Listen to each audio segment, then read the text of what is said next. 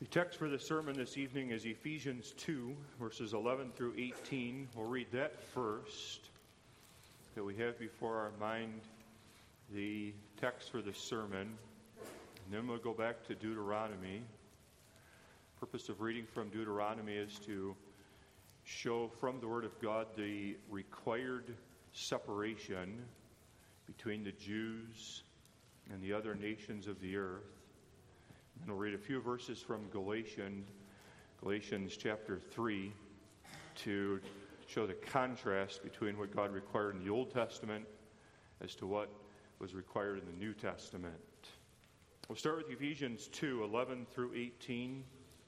Wherefore remember that ye being in time past Gentiles in the flesh, who are called uncircumcision by that which is called the circumcision in the flesh, made by hands, that at that time ye were without Christ, being aliens from the commonwealth of Israel and strangers from the covenants of promise, having no hope and without God in the world. But now in Christ Jesus, ye who sometimes were far off are made nigh by the blood of Christ. For he is our peace, who hath made both one, and hath broken down the middle wall of partition between us, having abolished in his flesh the enmity, even the law of commandments contained in ordinances, for to make in himself of twain one new man, so making peace, and that he might reconcile both unto God in one body by the cross having slain the enmity thereby, and came and preached peace to you which were afar off, and to them that were nigh. For through him we both have access by one Spirit unto the Father. Let's now turn back to Deuteronomy chapter 7.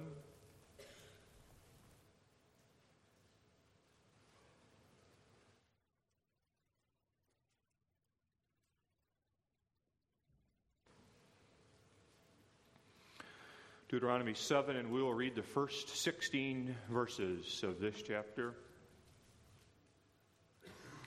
When the Lord thy God shall bring thee into the land whither thou goest to possess it, and hast cast out many nations before thee, the Hittites, and the Girgashites, and the Amorites, and the Canaanites, and the Perizzites, and the Hivites, and the Jebusites, seven nations greater and mightier than thou. And when the Lord thy God shall deliver thee, deliver them before thee, thou shalt smite them and utterly destroy them. Thou shalt make no covenant with them, nor show mercy unto them. Neither shalt thou make marriages with them. Thy daughter thou shalt not give unto his son nor his daughter shalt thou take unto thy son. For they will turn away thy son from following me, that they may serve other gods. So will the anger of the Lord be kindled against you and destroy thee suddenly. But thus shall ye deal with them. Ye shall destroy their altars and break down their images and cut down their groves and burn their graven images with fire. For thou art and holy people unto the Lord thy God. The Lord thy God hath chosen thee to be a special people unto himself above all people that are upon the face of the earth. The Lord did not set his love upon you, nor choose you, because you were more in number than any people, for ye were the fewest of all people, but because the Lord loved you and because you would keep the oath which he had sworn unto your fathers, hath the Lord brought you out with a mighty hand, and redeemed you out of the house of bondmen from the hand of Pharaoh king of Egypt. Know therefore that the Lord thy God, he is God, the faithful God, which keepeth covenant and mercy with them that love him and keep his commandments to a thousand generations and repayeth them that hate him to their face to destroy them. You will not be slack to him that hateth him, he will repay him to his face. Thou shalt therefore keep the commandments and the statutes and the judgments which I command thee this day to do them. Wherefore it shall come to pass, if ye hearken to these judgments and keep and do them, that the Lord thy God shall keep unto thee the covenant and the mercy which he sware unto thy fathers. And he will love thee and bless thee and multiply thee. He will also bless the fruit of thy womb and the fruit of thy land, thy corn and thy wine and thine oil, the increase of thy kine, and the flocks of thy sheep, and the land which he sware unto thy fathers to give thee. Thou shalt be blessed above all people. There shall not be male or female barren among you or among your cattle. And the Lord will take away from thee all sickness, and will put none of the evil diseases of Egypt, which thou knowest, upon thee, but will lay them upon all them that hate thee. And thou shalt consume all the people which the Lord thy God shall deliver thee. Thine eye shall have no pity upon them, neither shalt thou serve their gods, for that will be a snare unto thee. And then finally, let's turn to Galatians, Galatians chapter 3.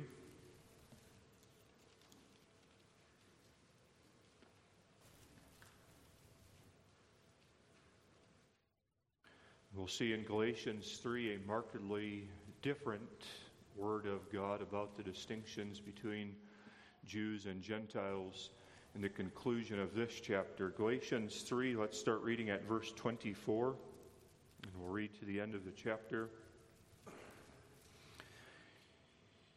Galatians 3:24 Wherefore the law was our schoolmaster to bring us unto Christ that we might be justified by faith.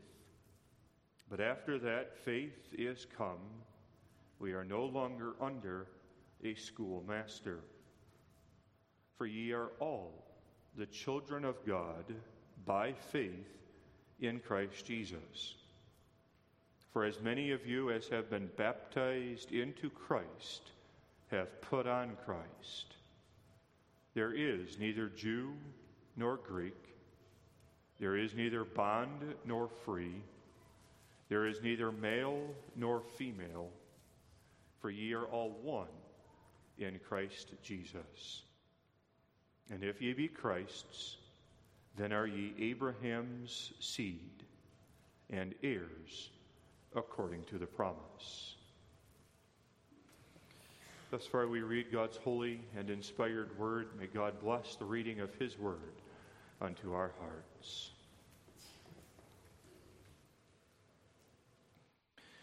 Beloved congregation in the Lord Jesus Christ, the significance of the inclusion of the Gentiles into the New Testament church is a reality that can be difficult for our minds to grasp.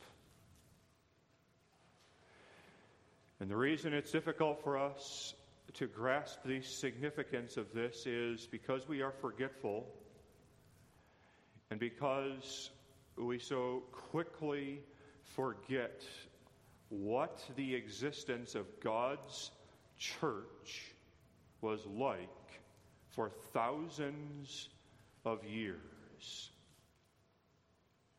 If you had gone to any Old Testament Jew living in Jerusalem prior to the time of Jesus Christ,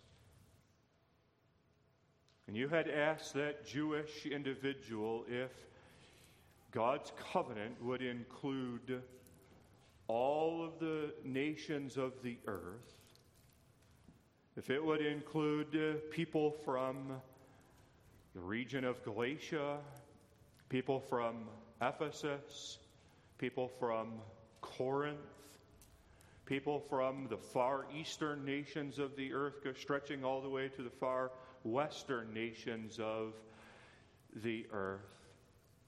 the answer of that Jewish individual prior to Jesus Christ likely would have been no.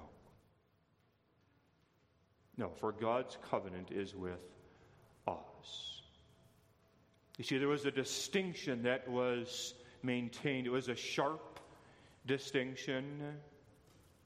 And it was a distinction that was maintained not just by the people of Israel, but it was a distinction that was maintained and established by God Himself. God was the one who set the Jewish nation apart from all of the other nations of the earth. But then God was the one at the dawn of the New Testament who gathered not just Jews unto himself, but also Gentiles. It is this reality that the Apostle Paul faces in Ephesians 2 11 and following. He faces the question of how. How did it end? This period where it was only one nation being gathered. How did that end? And then how did it come about that now there are many other nations that are gathered into the church and covenant? He faces the question what is the effect for you as a child of God living in 2023? Let's consider this evening this text under the theme the Gentiles' salvation. First, we'll consider their former state, considering what it was like for the Gentiles throughout the Old Testament. Consider then, secondly, the middle wall broken. Looking at the work of Jesus Christ, verse 14 especially. And then, third, their present state. What is the status of the Gentiles presently? What the Apostle Paul seeks in this text to do is to teach us what it was like for the Gentiles throughout the Old Testament. The focus of the Word of God in the Old Testament scriptures is particularly on the Jews. And so we teach our children about what it was like for Jewish children to live and grow up in this covenant community.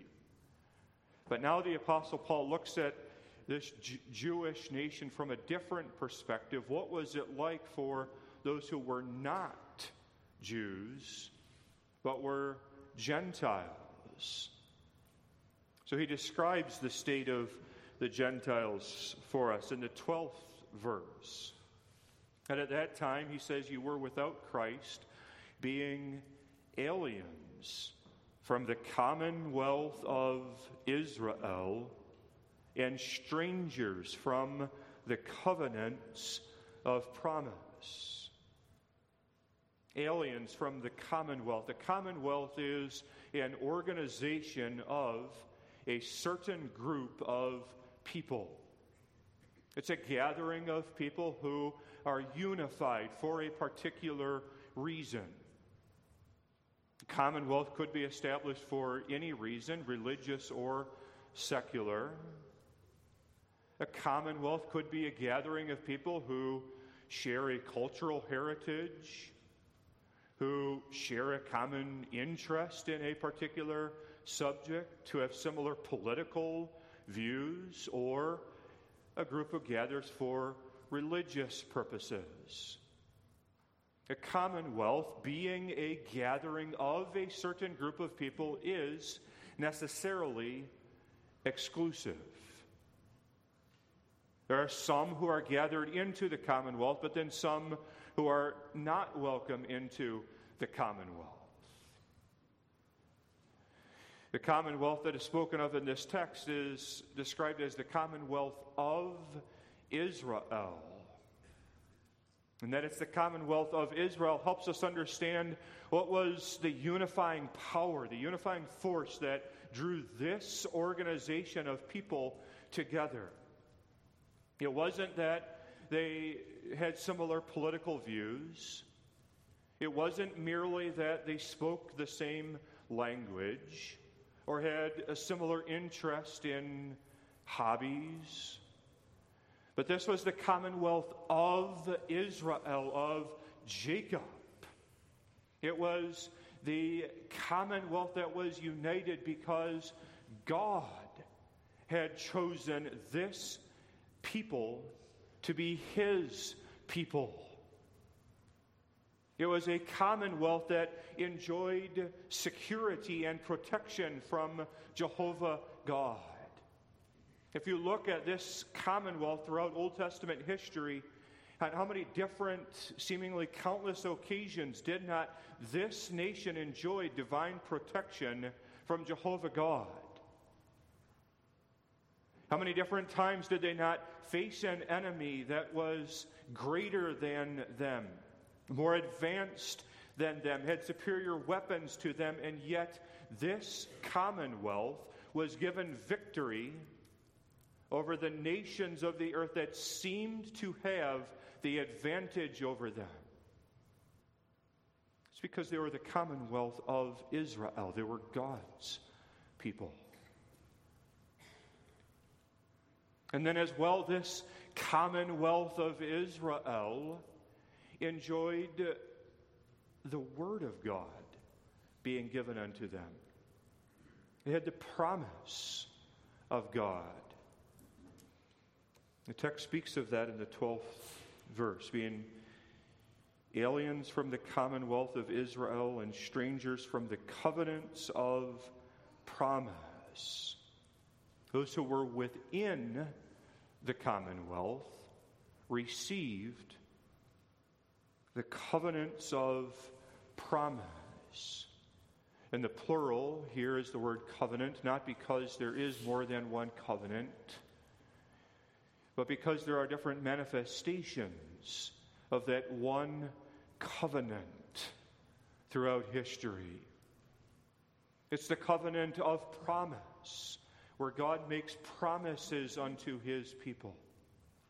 And centrally, the promise that God gave unto the commonwealth was the promise of the seed of the woman.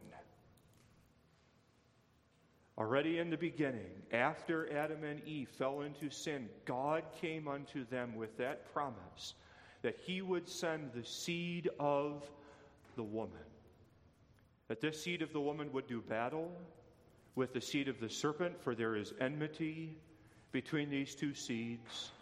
But that ultimately, then, this seed of the woman would destroy or crush the head of the seed of the serpent. So, this then was the commonwealth, Israel.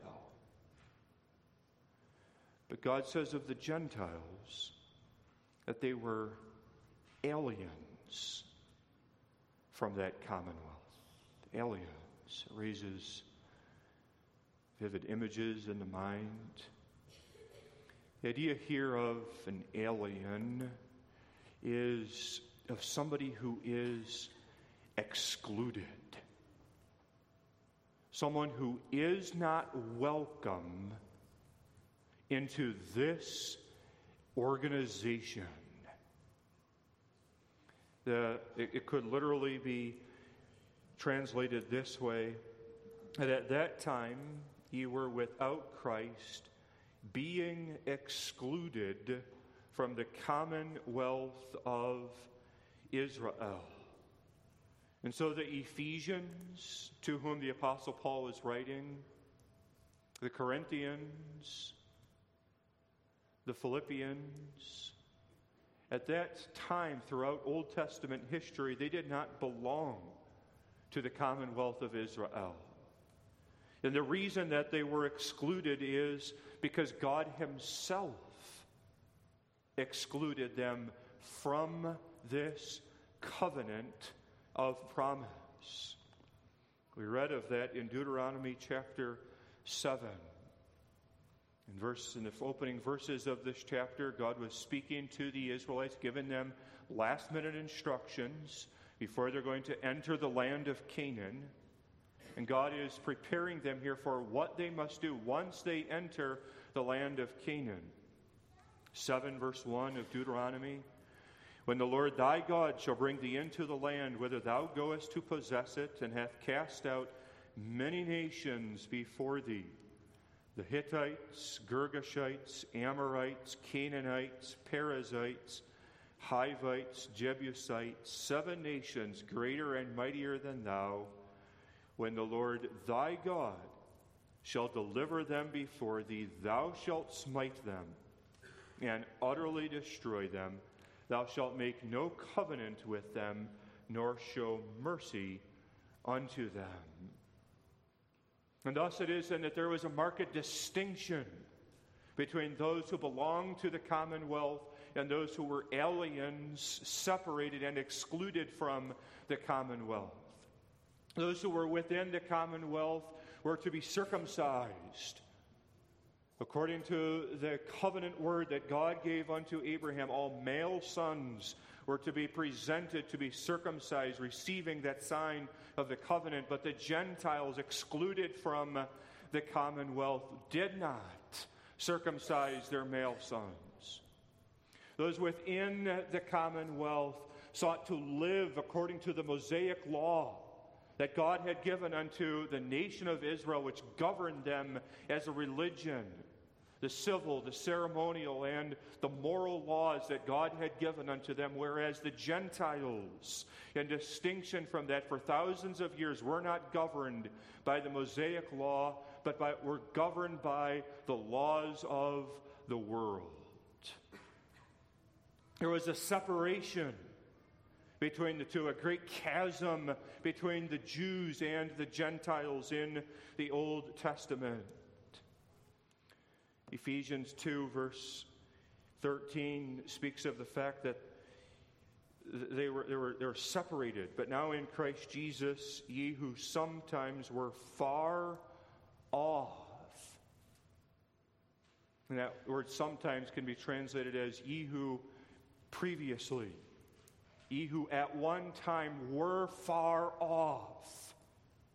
That's what described the status of the Gentiles. They were far off from the covenant of God. There was a physical sense, even, in which the Gentiles were removed from the Jews and from God Himself.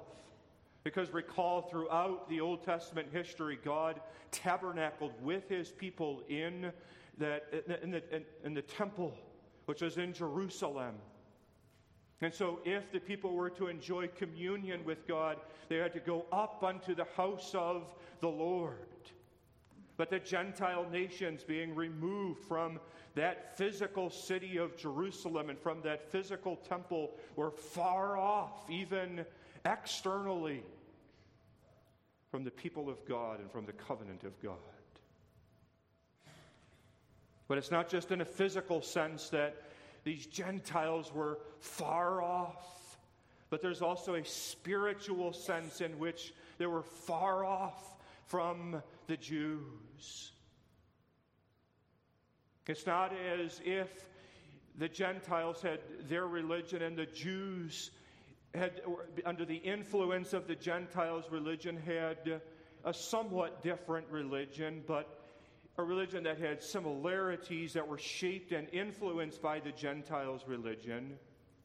No, the very religions of the Jews versus the Gentiles were distinct one from another.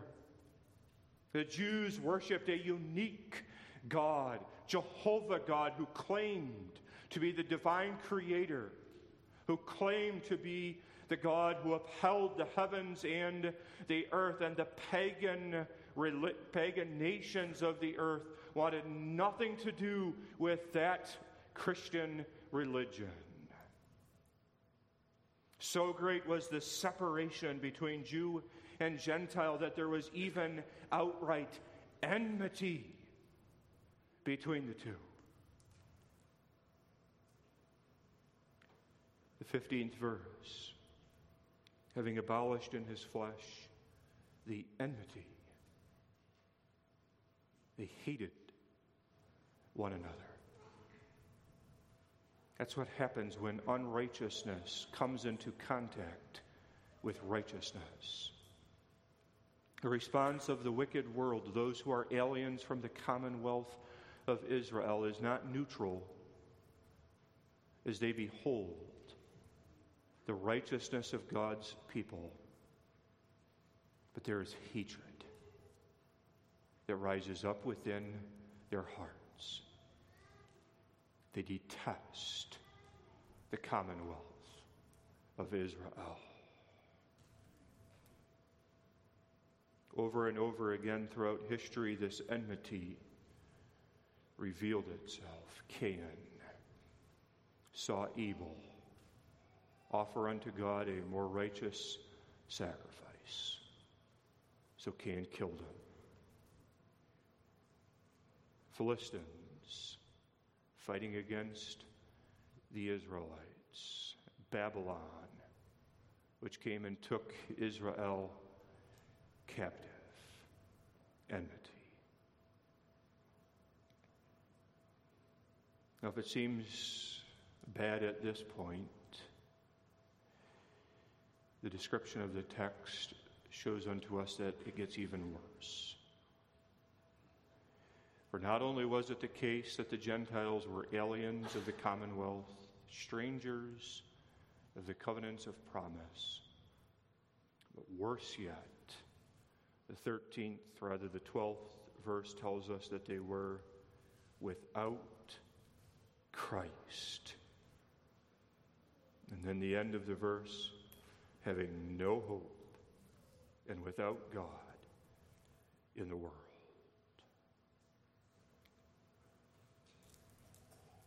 What worse verdict could be given to someone than to say that this person is without Christ? Without a mediator, without a deliverer. To be without Christ is to be outside of Christ, outside of the body of Christ, outside of fellowshipping with Jesus Christ. To be without Christ is to be without a Savior. To be without Christ is to be without hope.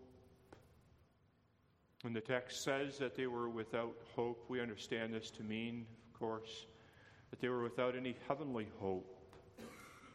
Oh, the Gentiles certainly had their earthly hopes. They had plans for how they could find peace and how they could establish unity. They had hopes of advancement of their kingdoms.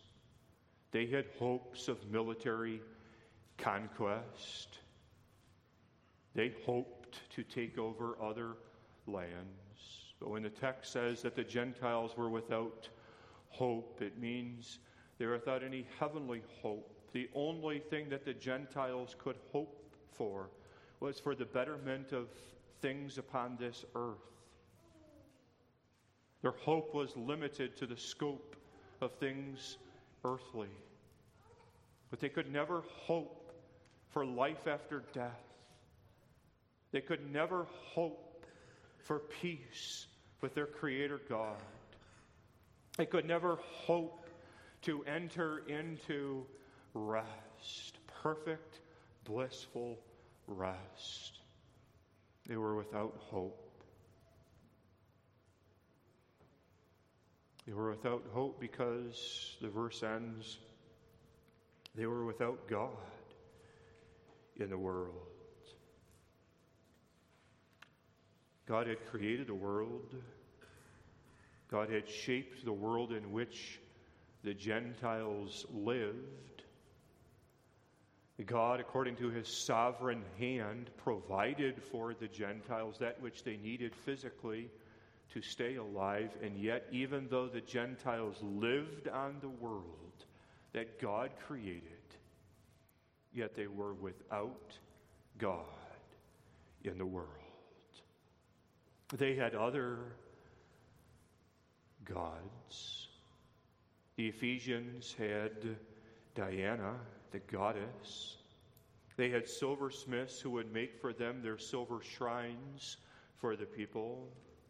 They had witchcraft and many books which were devoted unto the curious arts. They had their forms of pleasure and entertainment so that momentarily they could alleviate the pain of being without hope and without God in the world. How miserable such an existence must have been for the Gentiles, seeking hope but never finding divine help, seeking, trying to find a, a, a, a greater power or deity, creating even from their own imagination a goddess named Diana, but then finding that the goddess that they had uh, created was powerless, impotent, and unable to deliver them from their bondage. Such was the state of the Gentiles throughout Old Testament history.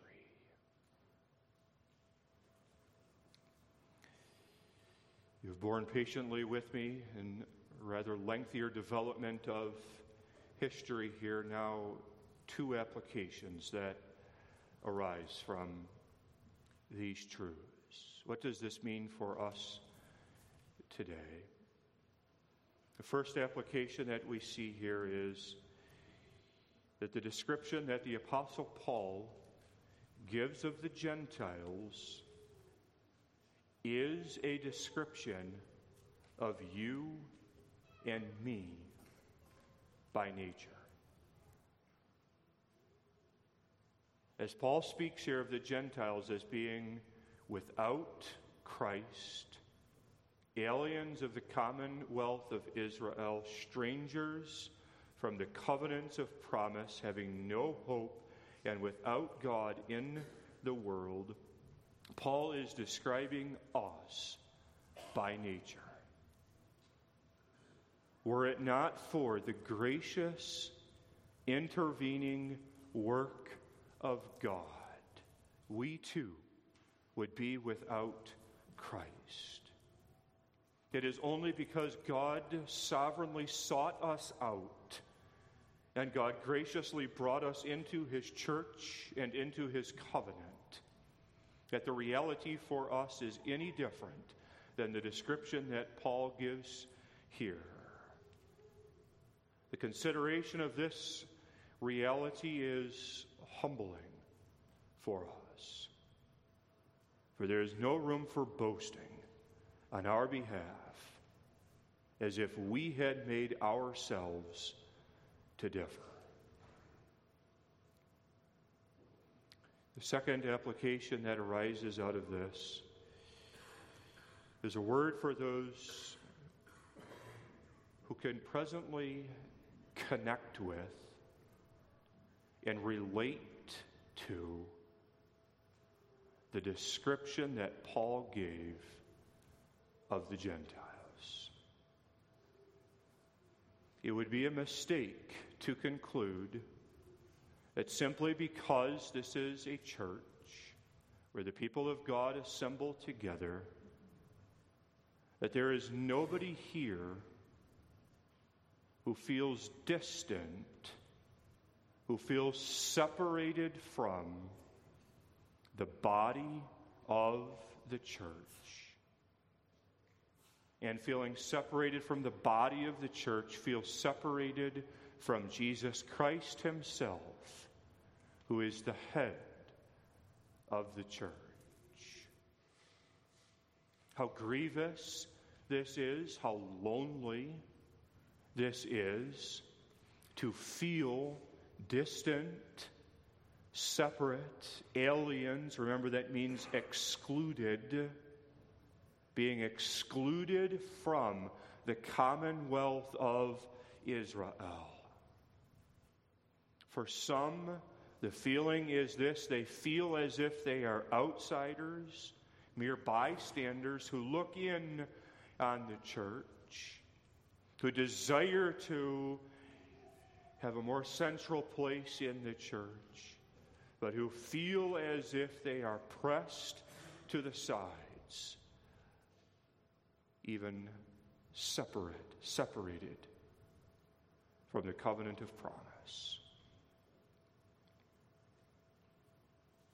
Instead of it being that they're thankful they're no longer at that point, remembering when they were Gentiles. For some, this is the present tense. They feel right now alienated.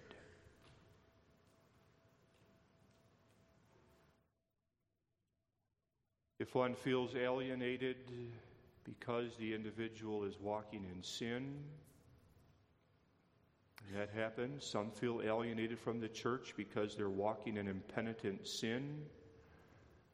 Then the calling to that individual is repent and believe in Jesus Christ. But if one who, not because of any specific act of willful sin, still feels alienated from the church, then hear the Word of God as it contains the gospel of reconciliation.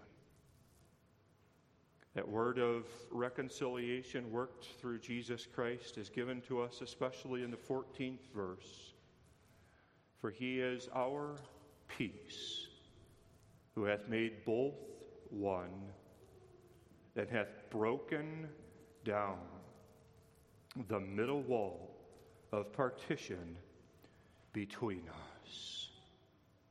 There was, in a very real sense, a wall that divided the Gentiles from the Jews.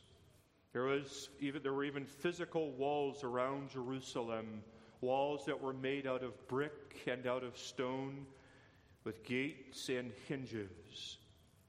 And it was necessary that Jesus Christ remove not just the physical wall, but the spiritual wall that prevented the Gentiles from joining in that fellowship with the church of, G- uh, church of the New Testament.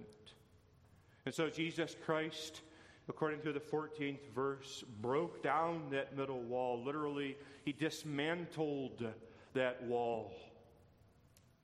He, he released that wall, he untied it. The idea is that that wall was tied together. There are the, the bricks that make up that wall, and that the bricks adhere one to another with the mortar that is placed in between those bricks. And Jesus Christ, through his lifelong suffering, through his descent into hell, and through his death on the cross, released those bricks from being joined one with another. He unloosed them and dismantled that wall so that there is no longer that separation between Gentiles and Jews. He destroyed it. History teaches us, beloved, that the, God, that the salvation of the Gentiles included destruction. There had to be destruction if the Gentiles were going to be incorporated into the New Testament church. It could be painful at times as God is at work in us, destroying walls. When we think of the gospel, we think of peace and we think of unity and we think of love one with another. But the reality is that that road unto peace and that road unto unity is a road that involved destruction. As Jesus Christ broke down that middle wall of partition, breaking down that wall of partition cost Jesus. It cost him his own life as he paid for the sins of Jews and Gentiles. Behold with me the sovereignty of God in the salvation of his people. You see, in this text, the Apostle Paul is teaching us about the gospel. And Paul is establishing the truth that salvation is of grace alone. You see, there was found in the early New Testament church among the Jews, not all, but among some the Jews, the mentality that you must perform the works of the Old Testament laws. That you had to continue circumcising your sons on the eighth day. That you had to continue with the civil and the ceremonial laws. That you had to keep all of the Old Testament feasts and sacrifices and offerings. And if you did not keep all of these feasts and all of these sacrifices, then you were not truly a child of God. And so the Apostle Paul in this text, as he maintains adamantly that Jesus Christ is the one who broke down that middle wall of partition. And then goes on in the 15th verse saying that he abolished in his flesh the enmity, even the law of commandments, was teaching the Jews at that time that salvation is not by your works that you have performed, but salvation is wrought by Jesus Christ alone. That's the meaning of that 15th verse when it says that he abolished in his flesh the enmity, even the law of commandments. The reference there of the commandments is unto the civil and the ceremonial laws. And the Apostle Paul is saying, you're, you're, We're done with that. You do not need to keep those Old Testament civil and ceremonial laws anymore. You do not have to follow that. That is not the basis on which you are righteous. But the basis of your righteousness is Jesus Christ. And behold with me as well the sovereignty of the salvation that God wrought as God Himself, through Jesus Christ, sought the Gentiles who previously were aliens. And God, through Jesus Christ, brought these Gentiles into His church. It wasn't as if the Gentiles were out looking for Jesus Christ. It wasn't as if the Gentiles, being strangers from the covenants of promise, recognized that they were missing out on the hope of life after death and went around searching, persisting, diligently looking for this promised mediator. But no, the reality is that Gentiles wanted nothing to do with the Jewish religion. The Gentiles hated the Christian religion.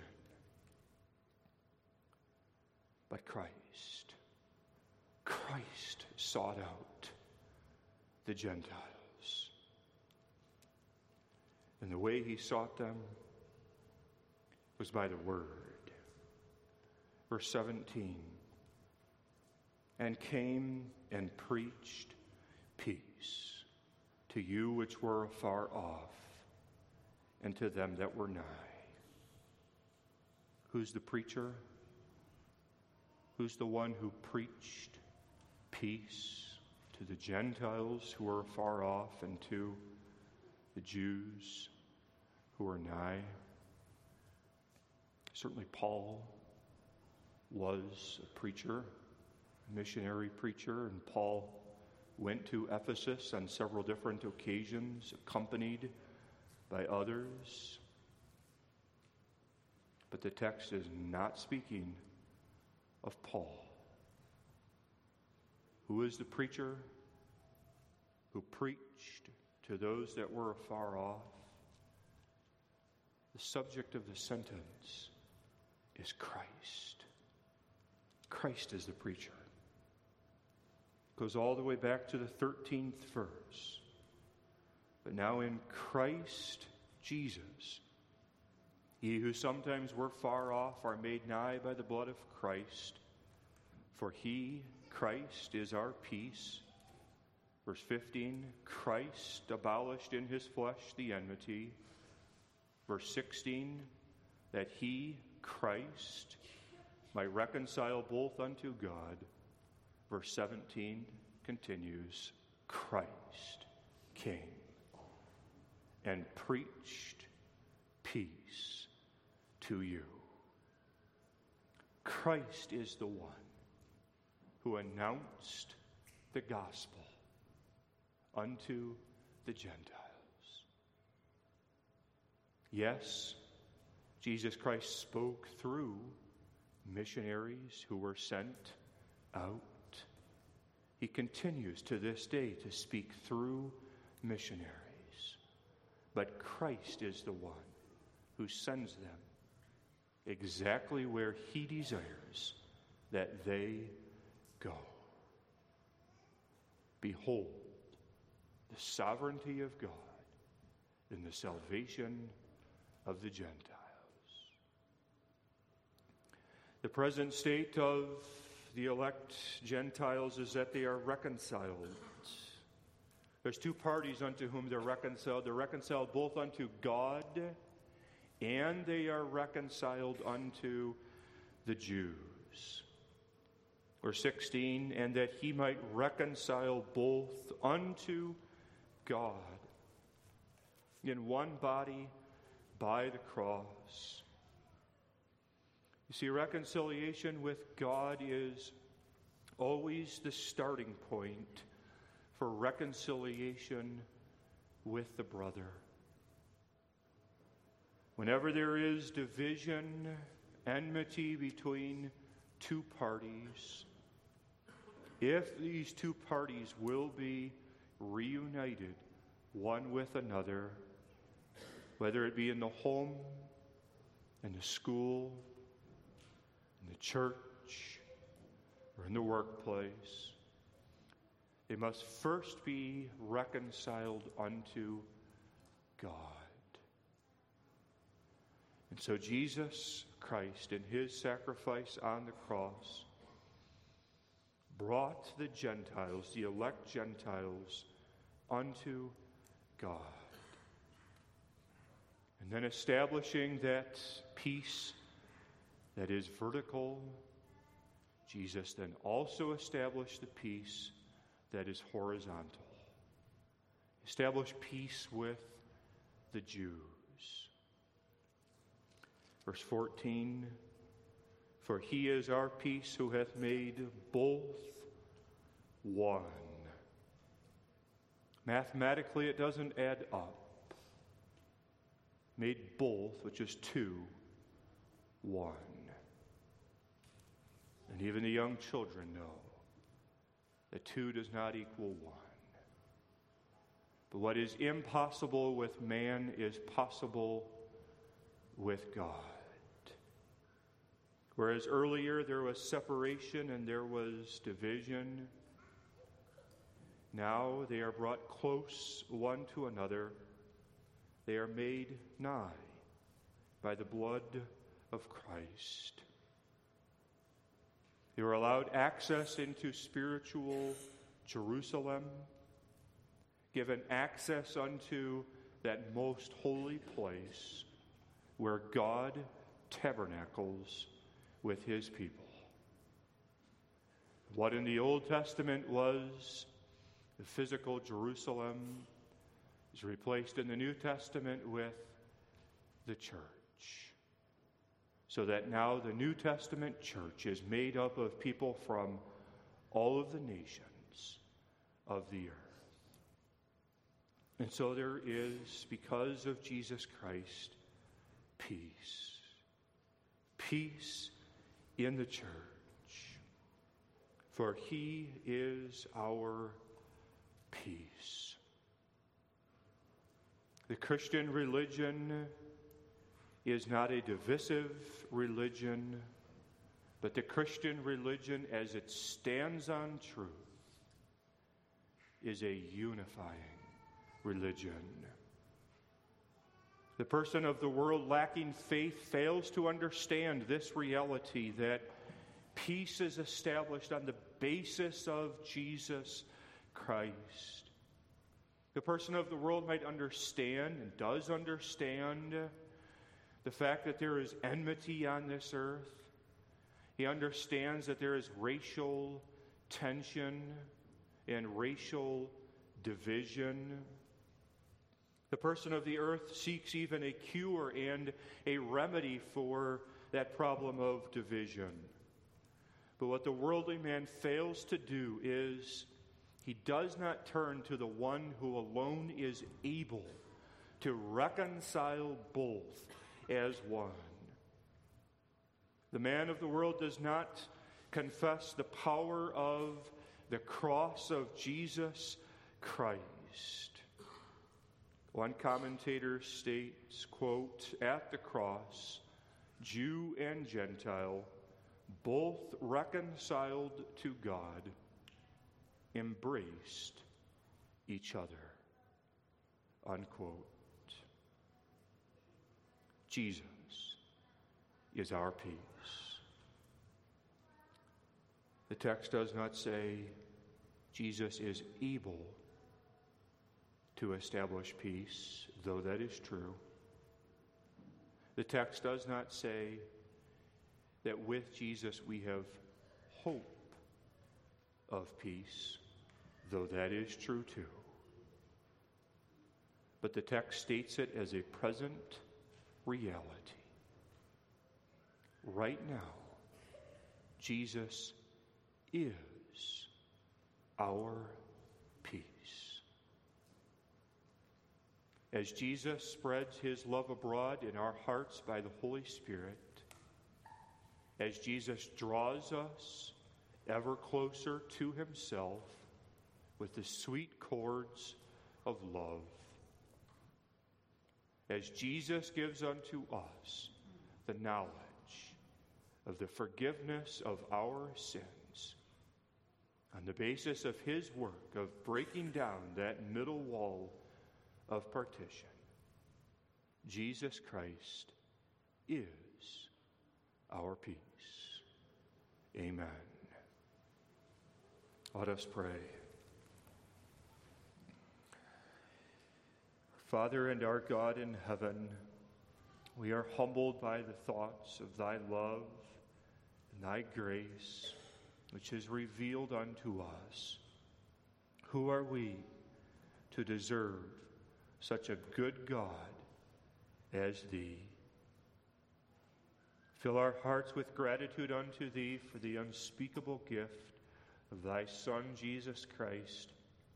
Strengthen us that we might render unto thee grateful returns of ardent love and forgive even the sins of this worship service. For Jesus' sake, we pray this. Amen.